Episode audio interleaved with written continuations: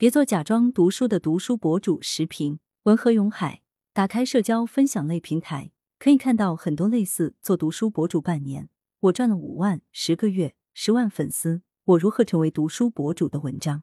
根据这些文章的说法，新兴职业读书博主能实现月入上万元，纸质书自由、弹性工作，在社交分享平台营造的滤镜下，读书博主成为人们纷纷向往的理想工作。据九月八日《新周刊》，所谓读书博主，就是活跃于社交分享平台。以记录阅读生活、分享读书心得、进行好句摘抄、推广介绍新书等内容，以吸引受众注意力的人。读书是件美好奇妙的事情，翻阅书卷可以远离尘世的喧嚣与浮躁，从书中接受文化熏陶，汲取智慧力量。当然，要想获得良好的精神享受，就要以一定的物质条件做保障。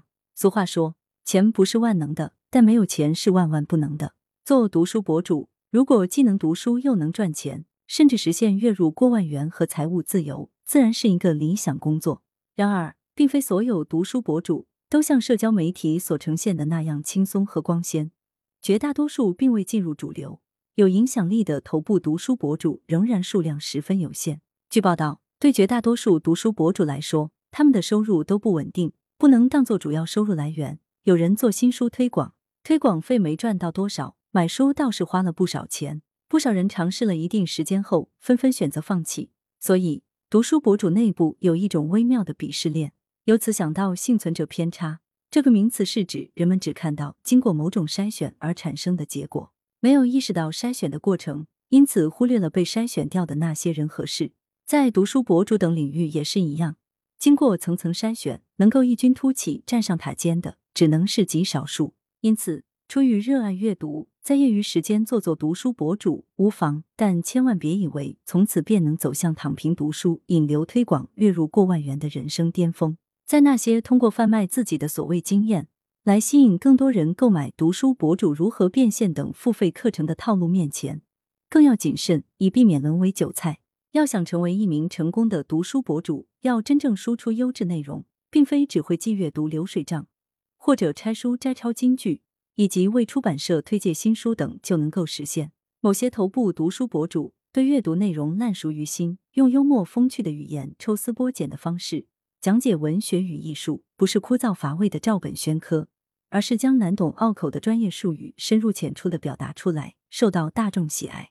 可见，博主本身需要有一定的阅读基础和知识储备，要带有自身的观点观念输出，要用轻松有趣的方式将自己所读之书普及给大众。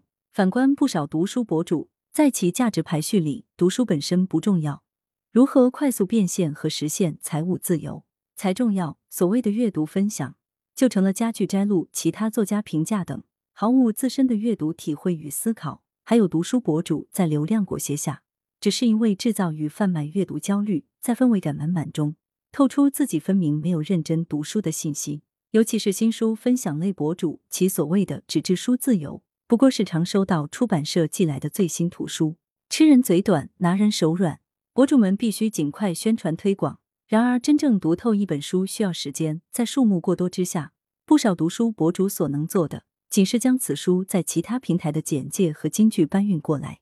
是否真正读过所见之书，还要打上大大的问号。而且，收到的书并不全是自己喜欢读的书，谈何纸质书自由？如果为争夺流量而博人眼球，为保证速度而拼凑内容，为保持用户粘性而精疲力竭，这样的读书博主其实是在假装读书，能让人更爱读书吗？